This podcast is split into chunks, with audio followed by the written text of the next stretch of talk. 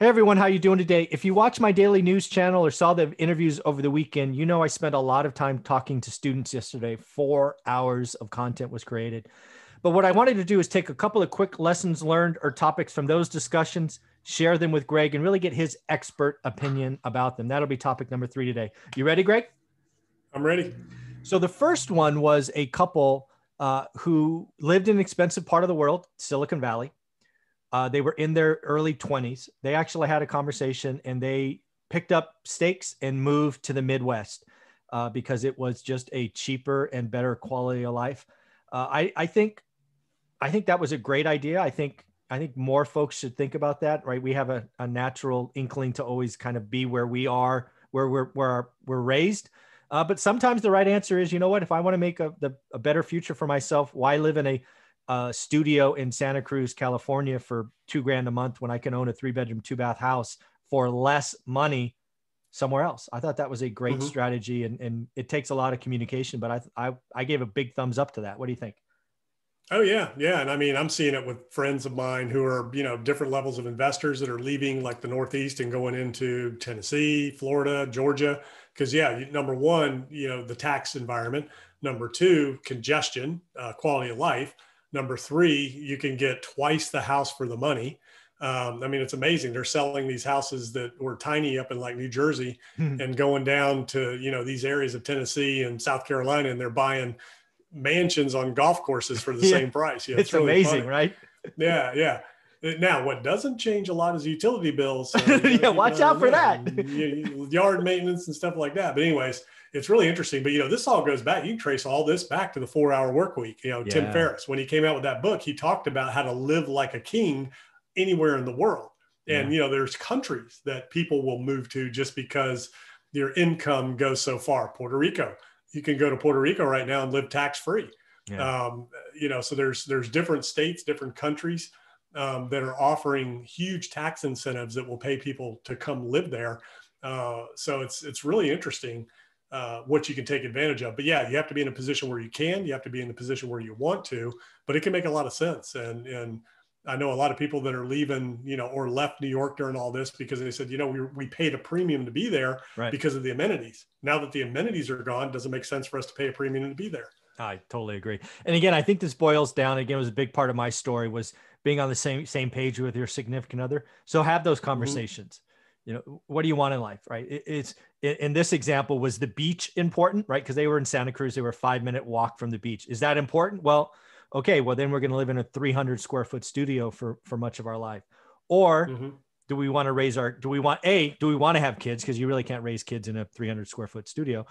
Do we want bigger things? So I think those early conversations are important. Another one that I thought was interesting was the whole idea, you want to do one rental at a time, but you start off buying owner occupant, right? So you leverage an FHA loan for 3.5 or 5% down, you move into it. And then a year, 18 months later, that becomes a rental. You've now saved up 3.5%. You go get another FHA loan on your next house and just domino that together. It takes time. It takes patience because you only can do one a year, one every 18 months. But I thought that was a wonderful strategy as well. What do you think? Yeah, absolutely. And then you can do the whole refi, you know, scenario there, or lines of credit, like I talked about, to pull your equity out tax-free to use for a down payment for the next house. So that is the one house at a time. You know, there was a book written back in the 30s or 40s about that strategy, how to become a millionaire in real estate. And it was the same strategies as buying one house after another. Now, like you said, you know, there are limits on the number of loans like that you can get. It used to be you could only get 10. I don't know what it is now. And then, you know, you have your timeframes, and you have to be very careful. So I know a lot of people like, on, you know, foreclosed homes, you know, a lot of times the houses that are for sale by, you know, foreclosure, you have to designate whether you're owner occupant, and they only let owner occupants make offers for the first, you know, 14 days, 21 days, whatever. A lot of people will go in as an owner occupant and then use it as a flip or an investment. And that's actually loan fraud. When you sign those papers and you with a loan and you say, I'm going to owner occupy this house, you need to read the fine print, because if you don't, after a certain point, you know, everybody can change your mind, change your situation. But if you're doing this strategically, you know, that's loan fraud. And are they going to catch you? Are they going to, you know, come after you? Probably not. But at the end of the day, you want to operate with integrity, and you want to sleep well. And not have that hanging over you. Yeah, let's be clear, folks. I do not bless any of that. I think if you, anytime your intention is not pure, karma will eventually kick you in the butt. Karma is just funny that way. But I fully bless the idea. You know what, honey? We're in Columbus, Ohio. We're gonna buy a different 3-2 every 18 months, and you know, either A, we're gonna save our pennies and use a down payment, or B, we're gonna buy the third one with the equity in the first one. Whatever your strategy is.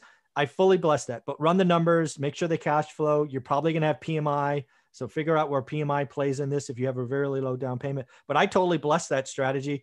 And again, I think more people should take advantage of that. Yeah. And you know, it doesn't have to just be single family. It can be multifamily. It can be duplex, triplex, quads. It can be 5 unit. It can be 20 units. You can buy a 20 unit apartment building and live in one of the units and manage it. You can buy 100 unit apartment building and live in one of the units and manage it. Or you can buy it, hire management and do whatever you want to do. So it can be done with a number of different vehicles. You can do it with mixed use property where you can live above, have a business below, have your business below, rent above. I mean, so there's a lot of different ways you can skin that cat. Yeah, absolutely. The other thing that I think is interesting that I certainly leveraged a ton, and it will depend on your employer, right? The rules of it is a 401k loan.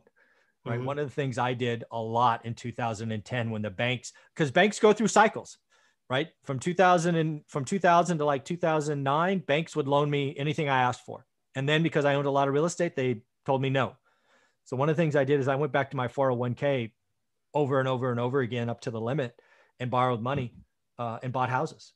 So I think the 401k loan is an awesome thing if that is an option for you. Yeah. Yeah, that's a great vehicle, especially with solo 401ks. You can do it, your work 401k. So yeah. And then the other thing that normal folks do, we talked a little bit in phase two or topic two, was that live in flip, but also a live in flip with the kind of BRRRR exit where you flip the financing as well, right? I think there's lots of ways I think there's lots of ways if couples communicate and plan that they can use their home as an asset to build wealth, and also have it become a rental on the exit. So you don't actually lose it, right? It doesn't just go off and, you know, to someone else, but it can become a long-term piece of your financial picture. Yeah. Especially right now with interest rates as low as they are, you're paying down a lot more principal now than you were years before, you know, where you spent 20 years paying interest and then maybe 10 pays down the principal.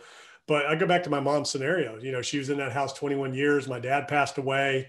You know, everybody's living longer than than you should or are supposed to nowadays, and outliving normal income, you know, preparation. So she already had primarily worked through her 401k, you know, and all their retirement.